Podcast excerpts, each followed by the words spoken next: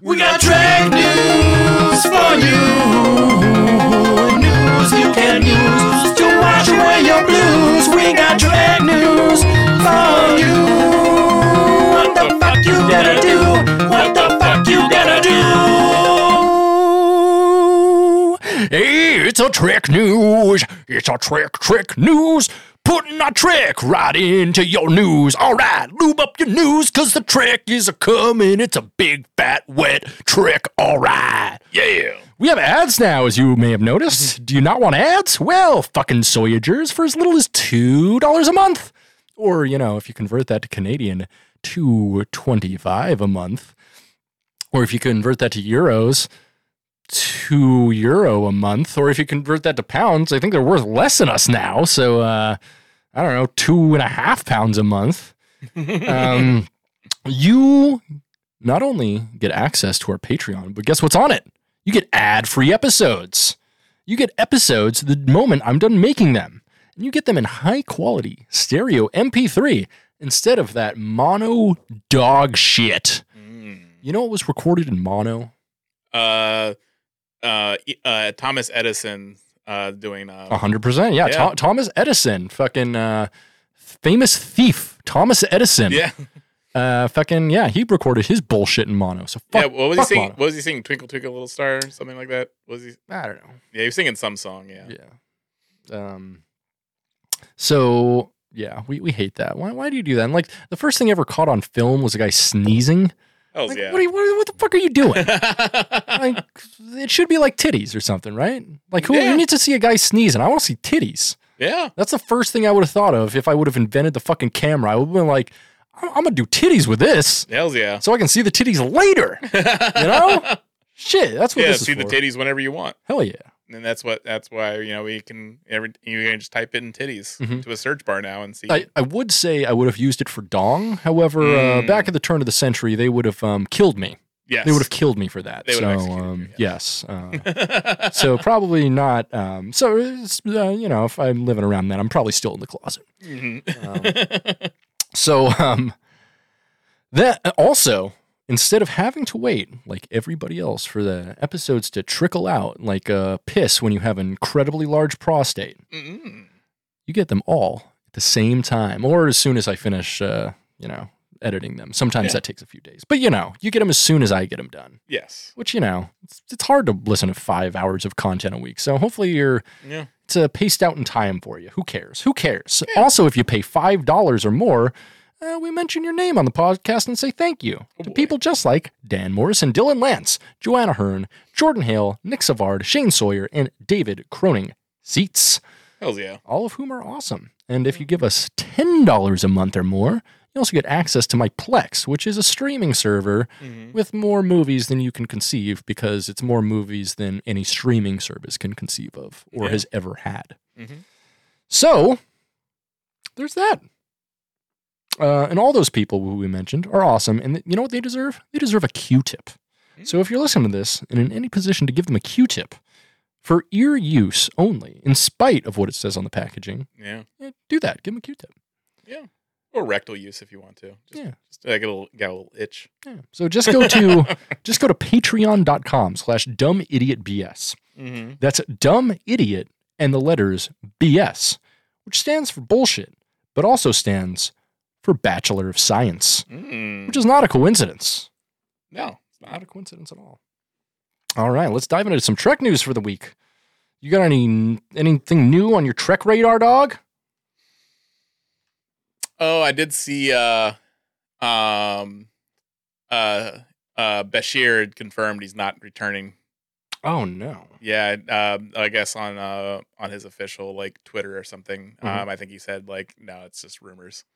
That's a bummer. I mean, that, that could be obfuscation just It to make it a bigger yeah, surprise. It could be. Yeah. However, I, I believe him. You know, Alexander Siddig is kind of, you know, he really hasn't been that big of a part of DS9 since it ended. He's not Mm-hmm. one of the guys who's like always at the conventions, always on the panels and stuff like that. Yeah, He's there occasionally, but I feel he's almost like one of those characters like maybe like Avery Brooks where, Mm-hmm. you know, that was a part of his life and now he's past that. Yes. uh, which is is cool. You know, you can do that if you want. Oh yeah, yeah. He said three days ago. Hate to burst everyone's bubble, but Alexander Siddig confirmed he is not signed on for more Star Trek at this time. Bummer, Yeah. big bummer, because we fucking love Alexander Siddig. Yeah, he rocks. uh, Al et Fatal or whatever. Yeah. is.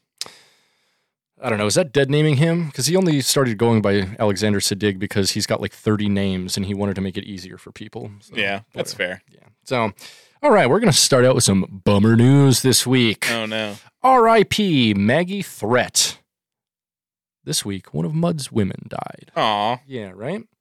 So, in just a sixth episode of Star Trek TOS, actr- actress Maggie Thrett made a name for herself by playing the head turning humanoid in Mudd's Women. Mm. Wearing an iconic green sparkling dress, Thrett's character Ruth was one of the three women, along with Karen Steele's character of Eve and Susan Denberg's character of Magda, that had to rely on a ruby like pill to retain their youthful looks. According to The Hollywood Reporter, the episode, which aired on October 13th, 1966, uh, was shot as the second installment of the series, and per Star Trek's website, it was one of three options to serve as Star Trek's second pilot episode, which is weird.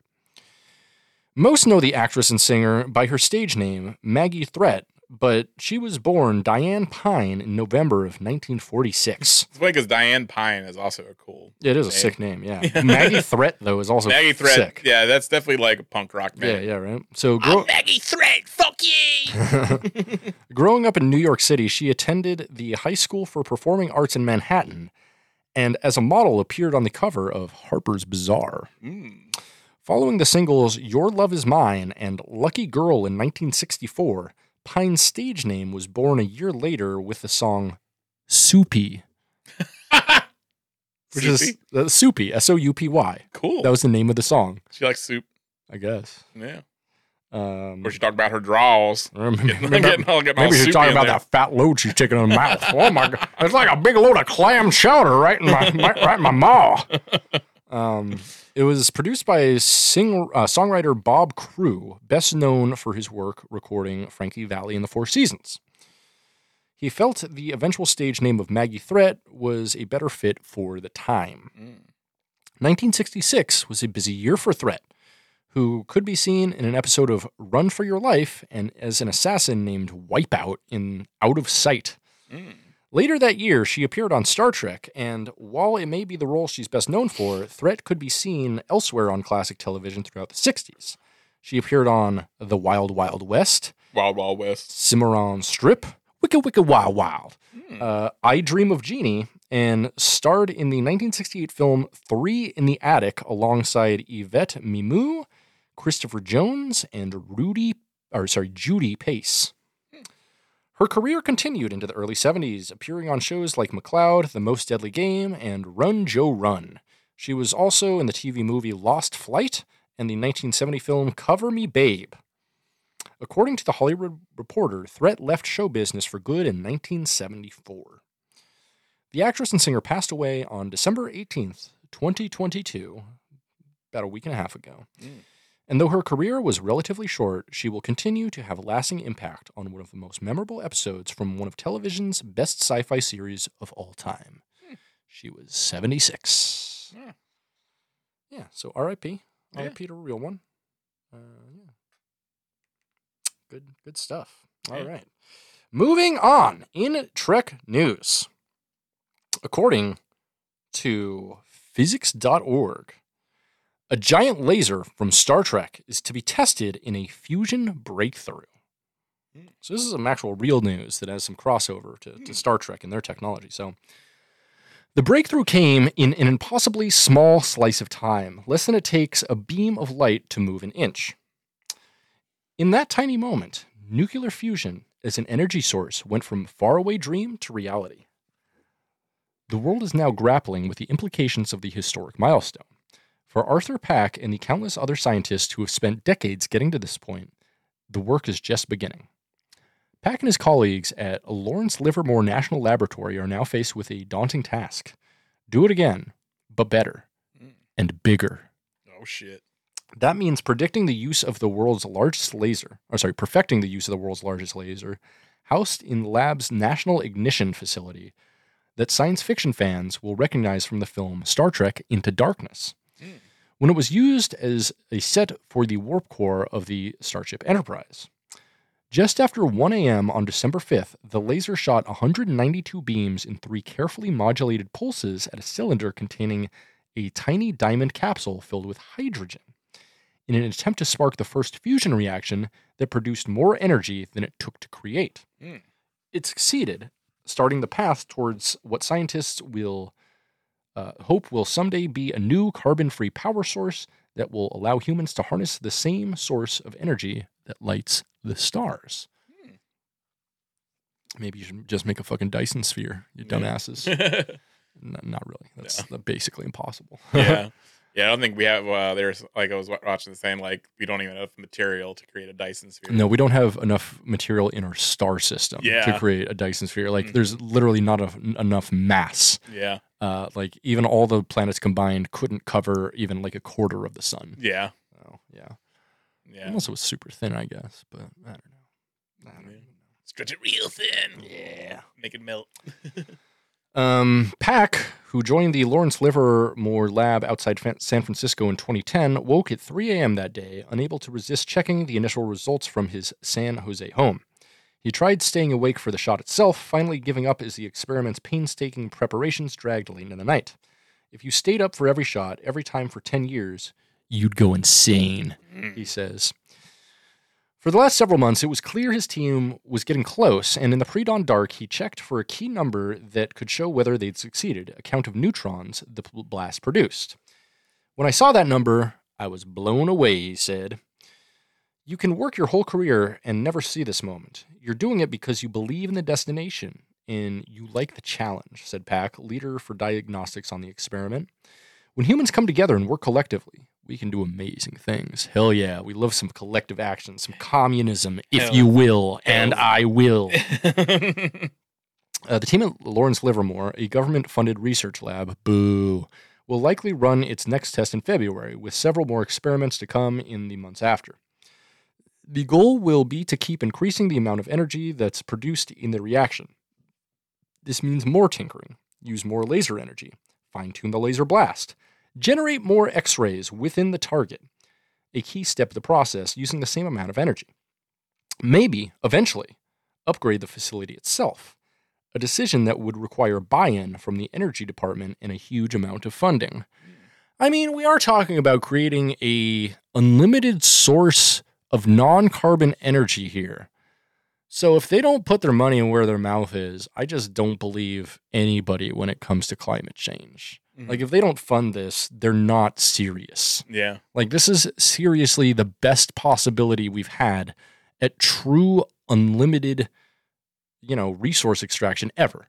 Mm. Like no, no, we've never gotten close to this. Like maybe geo, geothermals, but those are fairly inefficient the way we have them now. Like wind power doesn't really Mhm. work as well as it should. Solar is still not to its efficiency level. So, but fusion requires a very small amount of material and it creates enormous amounts of energy, Yeah. which is pretty fucking cool. I think. yeah. I think that's really, I don't know.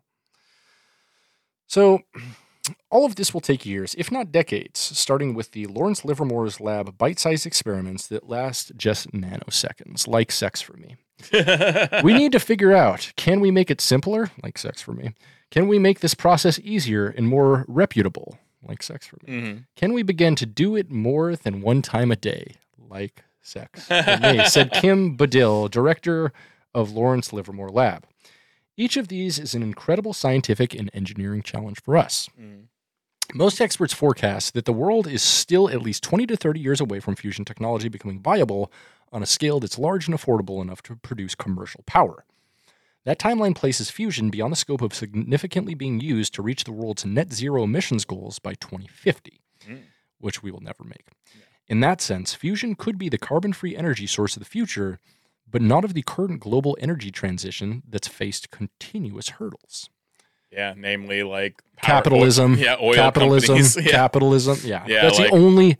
There's only one hurdle, yeah, and it's it's capitalism. Yeah. that's it. That's the only thing that's preventing us from moving forward as a species. Yeah. I mean, yeah, we get like innovations of technology and stuff, but you know, we've been stuck in essentially the same society since Victorian Britain. Yeah. Like it's, it's all fucked up. It's just like, yeah, now we have like streetwear. That's it. Yeah. That's the only. Uh, so fusion has captured the scientific im- imagination for decades. It's already used to give modern nuclear weapons their devastating power, but the dream is taming it for civilian energy demand. If it can be brought to scale, it would lead to power plants that supply abundant electricity day and night without emitting greenhouse gases. And, unlike the nuclear power of today, sparked through a process called fission, it wouldn't require long lived radioactive waste. Mm. Entire generations of scientists have pursued it. President Joe Biden's chief science advisor, Arati Prabhakar, spent a summer working on the lab's laser fusion program as a 19 year old college student in Bell Bottoms in 1978. Mm. So this has been a long fucking project. yeah. Quote, this is such a tremendous example of what uh, perseverance can achieve, she said at a press conference last week. This is how you do really big, hard things. Mm. Which I love that quote. Yeah.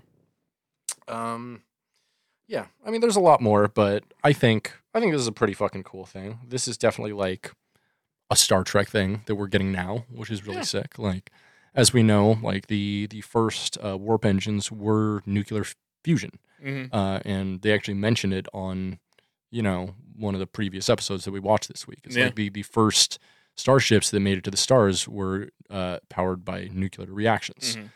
And I mean, this is this is a huge thing. This is taking a small amount of material and making a huge amount of energy for it, which, when it comes to space travel, is a huge thing. Yeah. Because the main problem we have with space travel right now is basically it takes so much weight to get to space Mhm. because you have to do it with mostly liquid oxygen, which is fucking heavy. Yeah. I'm talking about like hundreds of thousands of pounds, like tons and tons Mhm. of liquid oxygen. And that's like, I mean, the liquid oxygen to lift up the liquid oxygen from the ground is basically the biggest cost of any space flight, which is nuts to me. Yeah. But uh, yeah. Yeah. So it's it's it's that's the real future. It's Yeah. like it's a future we're looking down the barrel of, and like And if like you know if it, they and also just like free energy for every single inhabitant of Earth, Mhm. you know, just and like and how are capitalists going to sabotage this? Um try to probably like like a lot I think with like what they did with like nuclear power. I think Mhm. like just like stage a disaster. Sta- stage a disaster and then tell like all the hippies or the new left to fucking complain about it. Yeah, and and say and just spread a lot of misinformation Mm-hmm. that it's actually pollutes more than than uh than good old fossil Mm-hmm. fuels. By the way, if you're not aware of it, uh, hippies have been one of the worst things for America of all time. Yeah. If you actually look into it, hippies were a part of a movement called the New Left, which was a movement in America that replaced the economic working class left Mhm. with basically culture wars. Yeah, uh, basically they they shifted their focus of you know universal suffrage for all people and like economic suffrage for all people, Mhm. and they were like, oh, well, instead of that, a better way to do it is like give rights to individual groups individually over a period of time, which Mhm. has proved to be dumb and Yeah. bad.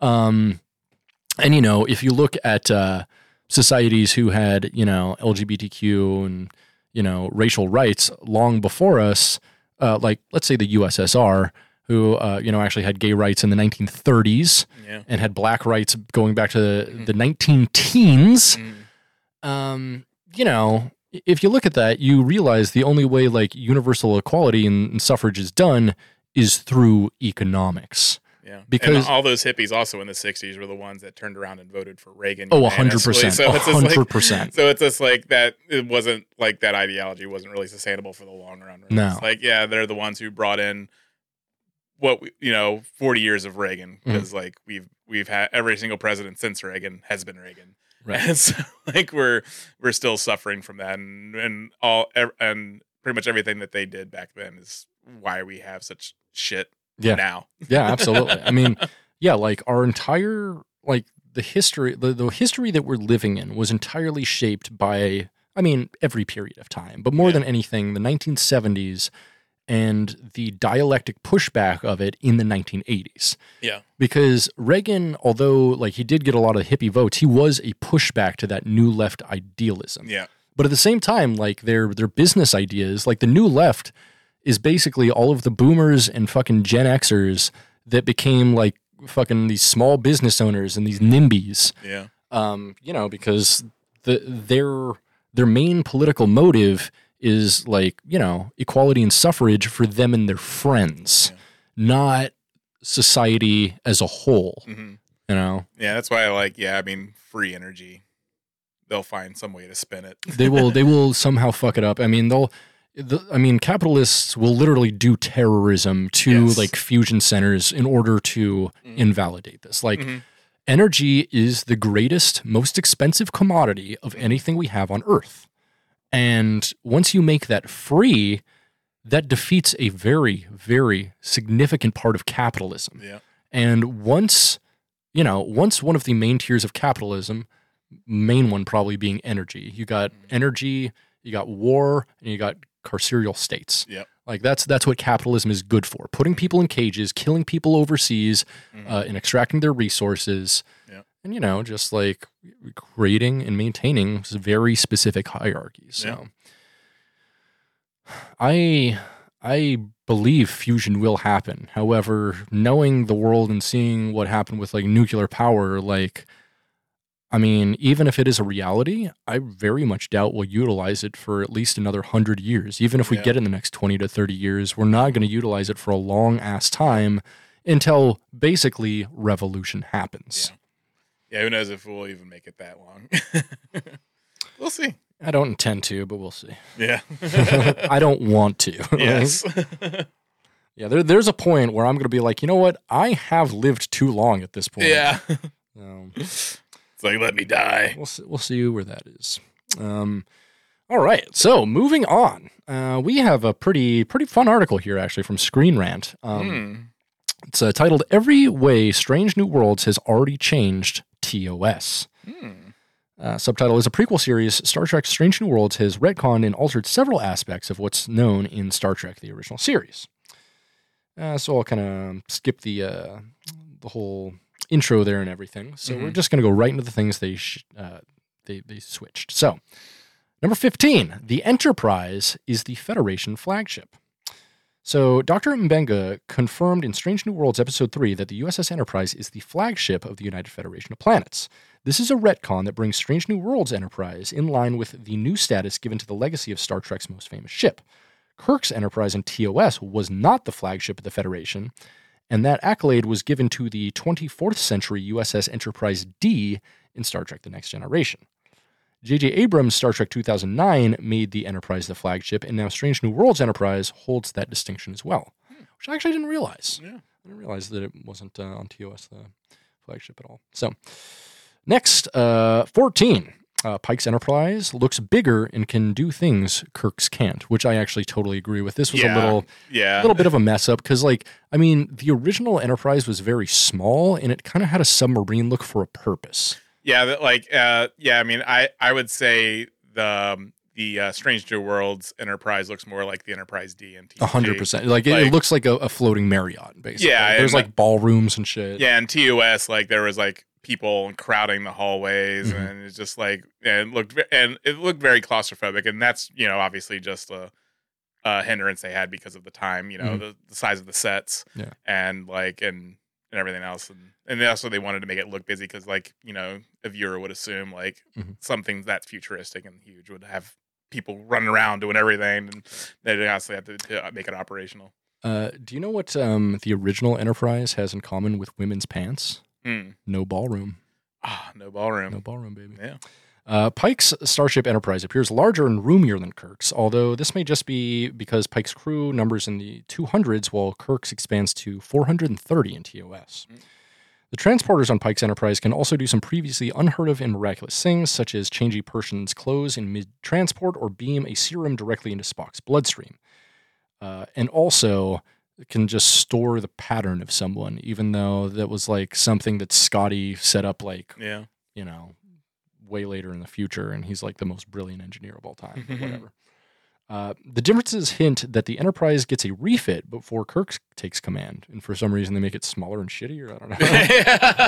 it is satisfying, however, that Kirk's uh, the Pike's Enterprise is as much a character in Strange New Worlds as it is in Star Trek TOS, which I agree. Yeah. That's why I think you just kind of have to just have some sort of like, you know, just in your brain, you know, like you know, eh, you know, compensate for the the the limitations they had back in the '60s. Yeah, absolutely. It's just like, yeah, I mean, obviously, it probably still looks the same if it were Mhm. today. You know, it's just like you just got to make those make those kind of adjustments in your brain, and Mhm. you know, just for the time and period it was made. Yep. So the next one is one I actually totally agree with them doing. Uh, so 13 is Pike knows his tragic future in detail. Yeah.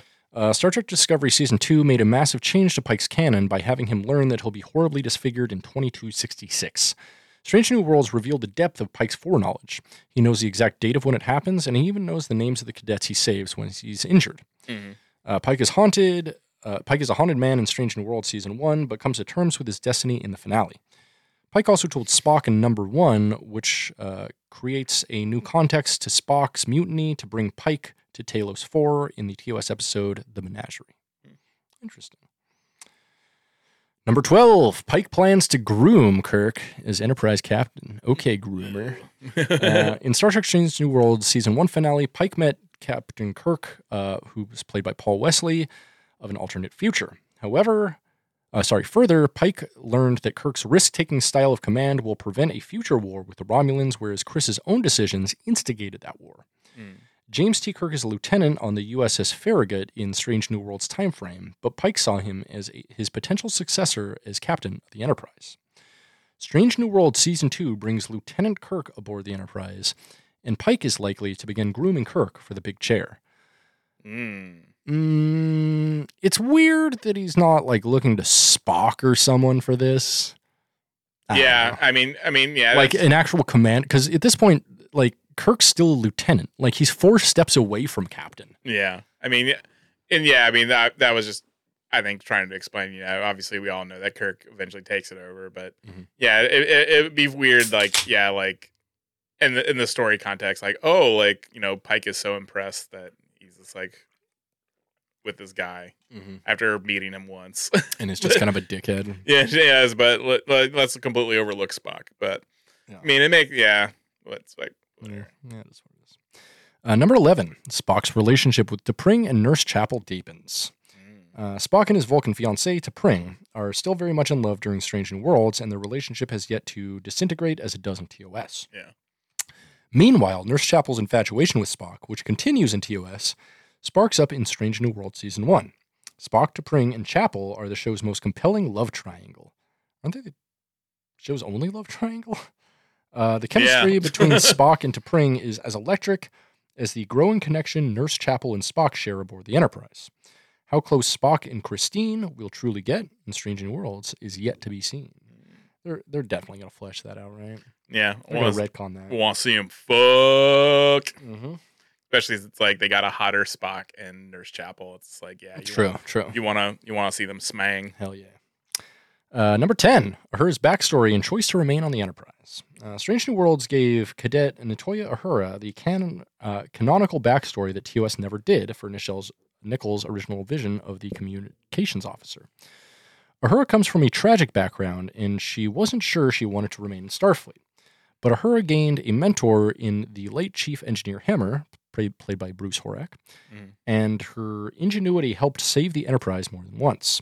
By the end of Strange New World Season 1, Uhura made the choice to remain in Starfleet, and she earned her place aboard the Enterprise, where she will serve for the rest of her career. Yeah. Which I'm happy about because uh, I I think that uh, Celia Gooding is like one of the most beautiful people in the world. Yeah, and and you know what? And she had, uh, I think she was faced with a very hard task of Mhm. Like embodying this very this like Iconic character. iconic character. you know? Especially after she passed, because she passed during the first season when it was airing, which is like, oh, yeah, and like oh. and then I and she more more than stepped up to the task. Oh, 100%. She did was great. She did was a fantastic job. She's definitely one of the more interesting. We, won't, we Mhm. know O'Hara so well, and it's Yeah. just like yeah. and she, she's adding more to that. Oh yeah, and we definitely need uh like uh an Uhura standalone Yes. episode in season two for sure. Oh yeah, yeah. She was great. Yeah. Yeah, she kind of had one. She um, did. It was like the third or fourth episode. Yeah. The one where like she has dinner and she's like, uh, "You speak thirty-two languages, thirty-three. and, and speaks to the. It's uh the um yeah the one where she speaks to the spaceship. Right, right, right. Yeah, yeah, or the comet. yeah, Whatever yeah, it is. yeah. Yeah. They sing or whatever. Yeah, but yeah, she was she was great, and you Mm-hmm. know, I- and that's the thing. I think like all the legacy characters, I think the people are doing great jobs with it. I think that Except for Kirk, he's fine. except for Kirk. He's oh yeah, fine. fuck Kirk. he's fine. like he's I- he's fine. He's just like, uh, unfortunately, he completely lacks the charisma that the other two Kirks have had, yes, which is like that's like the hallmark of Kirk is his charisma. Literally. Yeah. that's the only thing he's actually good at. Yeah. is being charismatic, and they fucking took that away from him and made him like dark and moody. I'm yeah, like, what are you doing? Stop. yeah, but but that is kind of like a alternate universe Kirk. But yeah, still but like still, but yeah. still like I, I was not. I mean, I, I would I would refer to if like Kirk doesn't touch Strange New Worlds at all. Yeah, or if or if they literally just had him for the finale of that episode, and then he and then he's on another ship until like maybe the finale of the series. Yeah, exactly. Yeah, I, I, I, I we've had enough Kirk. yeah, straight up like uh, what they really need to do with with Star Trek is the same thing that uh, whatever the guy who made Andor did with Andor and Rogue One. Mhm. Like set it in the same universe, perhaps make it have some connection to some of the characters and events that have already taken place, but don't have anybody with the same last name as any of the characters you've already had. Yeah, Like j- you don't need it. You don't Mhm. need it. You can. This is a rich world, and you can world build off of it. It's not that. I mean, There's- I mean, we saw like with Prodigy, a fucking kid show. In my opinion, did better world buil- building for Star Trek than we've seen since probably Star Trek Enterprise. yeah, I would agree. Like, and also has a more interesting story that it told than you know.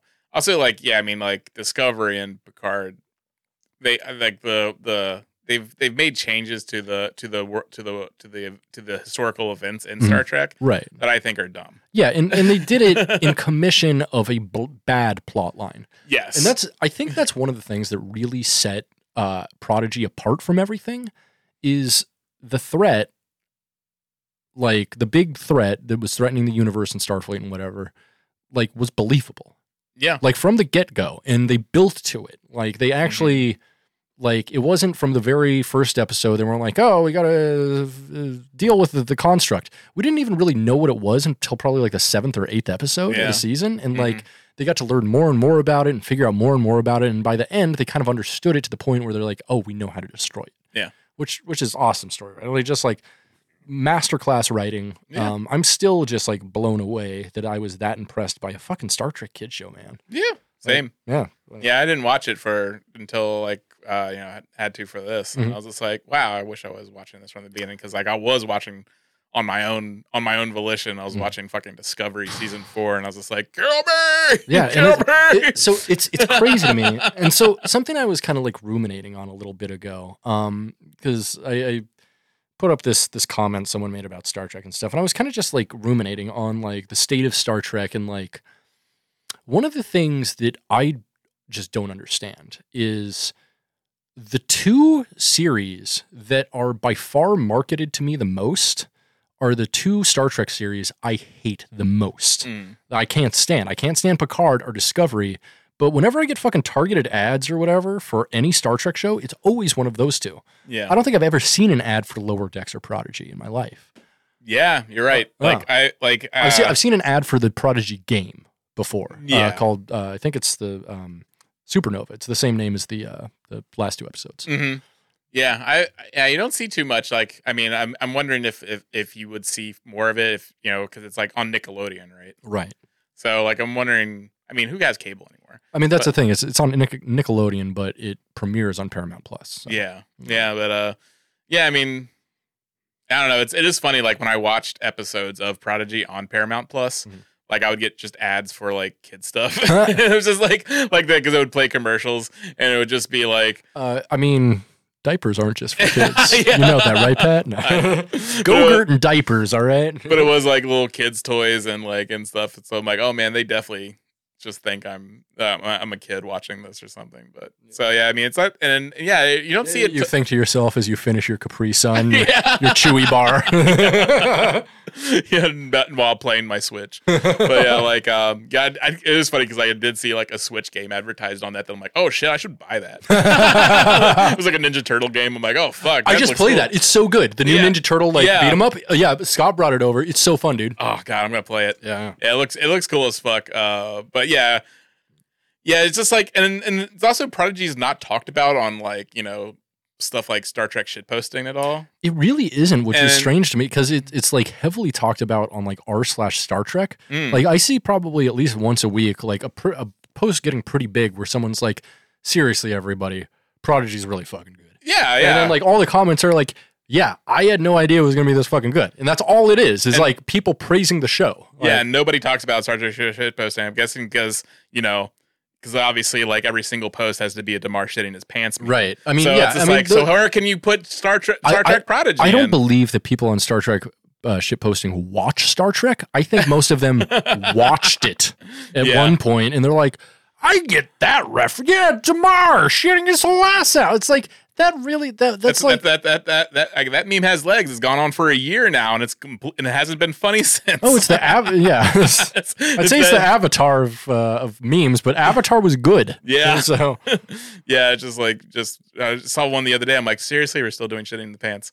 But um, his, Uh, no, no, his whole ass. his old ass. That's right. I'm sorry, I forgot. Oh man, I've seen it like a hundred. yeah. What, are- what, what are you times. doing in life, man? You're, seen- you're losing it. You're losing the I've- thread. I've seen that meme a thousand times, and uh, but yeah, like um, uh, yeah, and there's talk about anything on, and yeah, it's but it's funny because yeah, it is. It's an enjoyable show. Mhm. So it's a great show. Yeah, yeah, like yeah. Uh, if if there's one thing I've, uh, I mean, if there's a couple things I've learned from doing this podcast, Mhm. um, it's first off, uh, Gigi Hertzler is my favorite. Yes. Just probably my favorite person alive. I don't know. Yeah. these are just my favorite. Um, also, um, Star Trek Prodigy is like way better than it has any fucking right to be. hmm and uh, I've also learned that um, uh, every single writer for uh, Star Trek Picard season two wants me to commit suicide. I mean, that's the only explanation I, think can one come day, up uh, with. one day they'll answer for their crimes. Yeah. I think. I think one day, like they may may not in we need life. to get them in like a Klingon tribunal, like in uh, Star Trek Yeah. Six. Like, I'm not saying you know it may not be in life. We may not get that you know righteous justice where they're Mm-hmm. they're sentenced to to death for their crimes. yeah, But you know, you know, possibly in the afterlife, like they will be their heart will be weighed on a scale, and it will be heavier than a feather. And uh, I and- I'm looking forward to their eternity of uh, outer darkness yes, and gnashing of teeth. yeah, yeah. That's uh, that's what I'm looking for. Yeah, for going to the Francisco Goya hell or some shit. Yeah, so let's let's let's let's you know let's cross our fingers. How about, how about San Francisco Goya? it's like, mm, I'm thinking about eating my son. I'm a frog man. but yeah, like yeah, let's let's let's let's hope let's hope that that's in their future uh, or in their in their afterlife. Mhm. Like they will they will atone. Ooh, how about Saturn eating his own cum? or devouring his own cum. Devouring his own cum. fucking took out a rib and he's Yeah. doing a Marilyn Manson in the corner. Um, well, this uh, this article just like disappeared, so whatever. oh shit. Uh, oh, here we go. Just reappeared again, and for some reason now with a picture of uh, Toy Story. Cool. I mean, I like Toy Story, I guess. Uh, how would, how would you feel about uh, Star Trek animated film, like a Prodigy film, or even a Lower Decks film? I would watch it. Yeah, me too. Like Yeah. I, I think honestly, like Prodigy maybe. Uh, so I don't know if you've heard the plan. So Prodigy is only going to be two seasons of twenty episodes each, Mhm. which honestly I think is a great idea. Mm. we- oh, so oh, so it's a definitely limited series. They're not Yep. going to go any further than That, two. that's that's what they said. Uh, That's from, from the beginning, it was initially supposed to be two seasons of ten episodes each. Mhm. Uh, but then the staff was like, we have enough ideas for at least four 10 episode seasons. And so they're like, okay, well, we'll just do two 20 episode seasons then. So, Hmm. yeah, which I think honestly is a great idea. Yeah. We fucking love a limited series. Yeah. Uh, like, I mean, never, it's just a great rule everywhere in life. Never wear out your welcome. Yeah. Fucking like, you know, it's like the Midwest thing. If someone slaps their knees and says, "Welp," like you just got to say, "Well, guess it's uh, about time for us to get out of here." Yeah. Y- You got to do it. Like there's Mm-hmm. your time's up, and uh, And plus, it's like way better to like tell a contained story that way because then like you know you run into like the Enterprise problem where they're suddenly canceled and yeah, like right.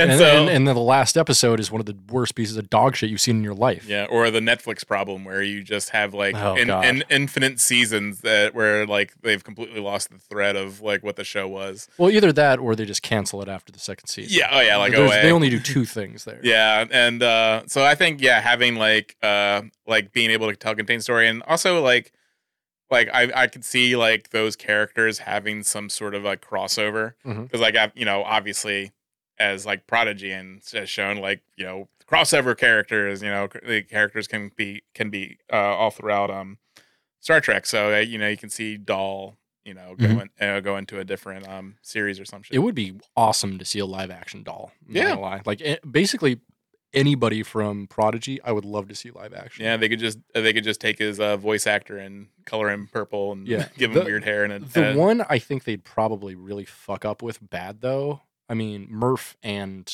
um and Rock. I- yeah I, don't think they could do either of those super well no. unless they had fucking Paul White, the Big Show, play Rock motherfucker. oh shit yeah. that would make any. that would be terrifying too. Yeah, just like have Rock like, suddenly's like, "Hey, what are you doing?" like, well, they, well, they would have they would have like uh they would have the big show, Uh-huh. but then like Rock's voice actor would be du- dubbing That would their- be terrifying. dubbing her dialogue over That would it. be that would be the, the most uncanny valley shit ever. it would just be in like uh, Suburban Commando, you know, had the uh, that, Oh, yeah. that had the Undertaker. Yeah, yeah, yeah. and the Undertaker had a child that was, re- and the Undertaker didn't speak out through the entire movie. Yeah. until the end, and he said something, and he turned out to have a little boy's voice, and he's Yeah. like, and Hulk is like, no wonder you, you guys don't talk. yeah. We love Suburban Commando, don't we, folks? yeah, I mean, it's it's uh, one of the best films. That's a sci-fi action film. That's Yeah. also a family film. yeah, because Christopher Lloyd in it. Yeah, it does. It, it actually has a pretty good comedic cast, to be honest. Yeah, it's That- good. That's weird. As It- Undertaker, Hulk Hogan. yeah, it's it's weird. Like the worst actor in the entire film is the star, which I'm like, what, yeah, what are they doing there? That's strange. Man, I haven't watched that movie in forever. Is it on your Plex? Of course, it's on. I've got every fucking Hulk Hogan movie on my Plex. Oh shit. and all of his like kind of made for TV movies. I've got all the um was a tr- fire down below or I know what what are they called? There's there's something where he's like on a beach the entire time. It's like a three part series that they Mm. made for TV initially, but it like they wouldn't pick it up as a series. so they just made it into like made for TV movies. I feel Oh, cool. Yeah, super weird. All right, next we got on this list. Yeah, we've gone on a bit of a tangent That's there. totally fine. That's totally fine. You know, I'm always checking the time. I can I always adjust. You Yeah. know, it's uh the only thing I'm trying to hit is about an hour, so Yes. people can look at it and be like, "Oh, they actually did make a podcast," and like, it doesn't matter if we actually have real content on it. That's, that's not what people are here for. They're here to get high and put on their headphones and like space out while they're Yeah. going to work. Disassociate. Yeah, pretend they're actually listening to real information about Star Trek when really basically like 90% of the podcast is me talking about sucking a girl's cock. So Yeah. Um, or weird tangents about obscure films like Suburban Commando. yeah, or weird porn films where I'm like, you know, sucking a girl's cock. yes. So, yes. yeah. it's mostly that. It's Yeah, mostly it's that. mo- most of that. Yeah. Uh, so number nine, uh, number nine, number nine, Starfleet knows more about the Gorn. yeah. So the Gorn is one of Strange New Worlds' most significant retcons. Mhm. Uh, the lizard aliens emerged as a major threat to the Federation, and Strange New Worlds revealed new information about the Gorn Society and actually had two full Gorn episodes, basically. Yeah. Um, Yeah. Uh, one of them made my uh, list. nice. Yeah, one of them made my list as well. I'm pretty Oh, sure it's the same one, Probably. just because of the ending was very impactful yes. and good. good. Um, so further, uh, Lieutenant La'an Noonien Singh, uh, Christina Chong, is a survivor of the Gorn abduction of, as a child, and she owns a wealth of knowledge about the reptilian villains. A violent encounter with a Gorn uh, leads to spoiler alert. Skip past this. SNW spoiler alert. Okay. Uh, the a violent encounter with the Gorn leads to the death of Hemmer, Mhm. and the aliens will be back in Strange New Worlds season two. Yeah. which I think is awesome. Like they're Yeah. they're setting them up to be a very compelling villain, Mhm. and although it's definitely a retcon of what it was, because there's no way these aliens can be like the exact same species as the Gorn that fucking that Kirk beat up with the double fists. Yeah, no, it's not the same. No, no, because these these things are these things like look like lizards and they're fucking evil. Yeah, and they and they're able to like spread their uh spread their death babies really quickly. Yeah, and also they don't communicate through any sort of through anything but light, which is interesting. and uh and their and their little four inch um babies were able to Yo, like four inches average, dog. yeah, they're never, but like the four inch uh, little guys were able to just like drag human, you know, full grown human. No, I'm telling you, they're average guys. They're not little guys. Oh, all I'm right? sorry. I'm sorry. The- those, those, those more than average guys. Those uh, generous little those guys. those, those- generous medium guys. those generously average guys were able to uh, throw throw around uh, full grown humans, which if that was possible, like Kirk would have gotten fucked up by that full grown one. I, we'd hope so. Yeah, That would have been a great end to the series if they just ended it on the arena. yeah. And the and also that Gorn is like also in the arena is like so slow goes ah because yeah. it's obviously a man in a rubber suit. right, right. so like yeah, like the uh, the Gorn in uh, Stranger Worlds are like little. I mean, average, average. Uh, the, the Gorn in Strange New Worlds are much closer to uh, Xeno, uh, not Xenobites, um, Xenomorphs. xenomorphs, like Yeah. from Alien, uh, um, than like you know the fucking lizard man dude on TOS ever was. Yeah, like that, yeah. that that thing. in his little like uh in his big show little uh, uh outfit. Yeah, like he was wearing like a little one strap. Yep. big guy in a little costume. Um, number eight. Uh, why number one doesn't stay on Kirk's Enterprise? It's canonical that Lieutenant Commander Una Chin-Riley doesn't remain on the Starship Enterprise when Captain Kirk takes over. Mhm. While Strange New Worlds has yet to indicate why, Season 1 revealed number 1 to be a genetically engineered Illyrian. Una was arrested for lying to Starfleet about uh, being an augment at the end of SNW Season 1. However, Una's plight is resolved. Um, it could be a hint as to why number 1 eventually vacates the first officer rule to Spock and TOS. Mm. So the actual reason she vacated the role to Spock in TOS is because the studio refused to have a female uh, leading actress, Yeah. Which really sucks. And that was actually uh, initially uh, Majel Barrett, uh, Yeah. who went on to become Mrs. Gene Roddenberry, and Mhm. also the voice of every single computer from TNG all the way through Enterprise. And, Which, also, and become Nurse Chapel in the same series. Right, and- so something that actually really bothers me and I don't like at Mm. all. And I wish I mean um you know, Alex Kurtzman is basically the only one that can get this done. Mhm. Before she died, Majel Barrett recorded every single syllable. Yeah. She she recorded basically everything she would need to record to be the voice of the computer for every Star Trek forever. Yeah. And they've decided not to do that. What a dumbass. I don't like that decision at all. I hate that decision. Like Yeah. Majel Barrett is Mhm. an icon, a very distinct part of Star Trek. Yeah. And it's like, what would it hurt by using her voice? Yeah. I mean, I understand, you know, at least in Discovery and Strange New Worlds, they are at the point, I think, before they have like a responsive computer that really talks to them. Yeah. However, you know, everything else, they're past that. Like, they never talk to the computer in, dis- I mean, in Discovery, it makes sense because it's, you know, Hall of Janeway. However, if And in dis- and, yeah, yeah, yeah. and in, um, Disco- in Discovery, they have um in Discovery, their their their uh, computer becomes self aware. So right and also like you know they have they're pre they're both pre and post tng technology so Yeah. they don't have the talking computer yet really so Yeah. it's, whatever it is but uh then like picard like why aren't they talking to their computer ever Yeah. they're on a ship like half the time and they never address the computer or if they do the computer never responds Or like they take the form of the holograms that's on you know um what's on Rios's shit. right right which is like what are you doing Yeah. like we don't need an actor as a stand-in for the computer that, that's stupid like Well, it could just be because like they you know they hope to have like an act act like a living actor behind just for. But that's still, that's extra money and also Yeah. you're putting disrespect on Majel Barrett's name yeah, like she did this for a very specific reason and all of the producers and everyone involved in Star Trek back then knew this was the reason but they got rid of every single one of those people yeah, which honestly fucking sucks. Yeah. That's that's a giant complaint I have about um, you know, Alex Kurtzman's takeover of Star Trek Mhm. is none of the people that made Star Trek great in the first place are involved anymore. No. Which is a big problem to me. Yeah. Like, I mean, even like fucking like Michael Okuda doesn't have a job with them, which is like Mhm. That dude made I mean, he's a vision he's a Star Trek visionary. He made what Star Trek looks like now. Yeah. Like between him and um uh what's his face? Zimmerman, Mhm. who was the set designer on TNG and DS9 and all that shit, like fucking they made the aesthetic of Star Trek and now they're just like throwing that away and a lot of new Star Trek looks bad. Yeah. Like I can't stand how Discovery looks. Mm. I can tolerate how Strange New Worlds looks, but it's just like everything is so fucking dark. And that's why I don't like um, the interactive um, stuff that appears. I haven't gotten to that yet with uh, Yeah. with Discovery. oh, oh, yeah. Are you talking about the augmented thing? Yeah. I haven't quite gotten. But they have it in Picard a little. a little. Yeah. Yeah. But yeah, I don't like that. Yeah, the whole augment wall thing and like, Yeah. oh, everything's holographic now. It's like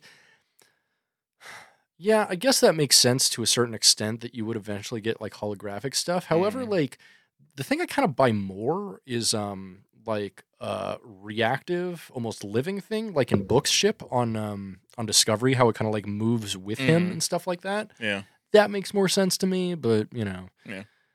Basically because like, I don't know, if you've ever tried to operate a vehicle without any buttons, it fucking sucks, man. Yeah. It's like when everything's on a computer, that's the reason like Teslas blow up and shit. Yeah. Is because like you need actual buttons to be able to do things. People have gotten locked in their Teslas because it requires a computer function to open the doors. Yeah. Which is like, why would you put such a like a I mean, an analog function why would you trust it to a computer? It doesn't make any sense. Like yeah. I watched a video one time where uh, a bunch of people got trapped in a parking deck because a Tesla died on the on the ramp. Mhm. That was only like a car. uh, That was only like the as wide as a car, Mhm. so no one could leave. right. And, and the thing is just- and and you can't just put a Tesla into neutral. no. Is the thing. They're Yeah. not like real cars. Like Yeah, I mean they're uh, yeah they're definitely like uh they're definitely like a little like uh just a toy car basically like that shouldn't be on the road in my Mhm. opinion. yeah. Like especially yeah, but regardless.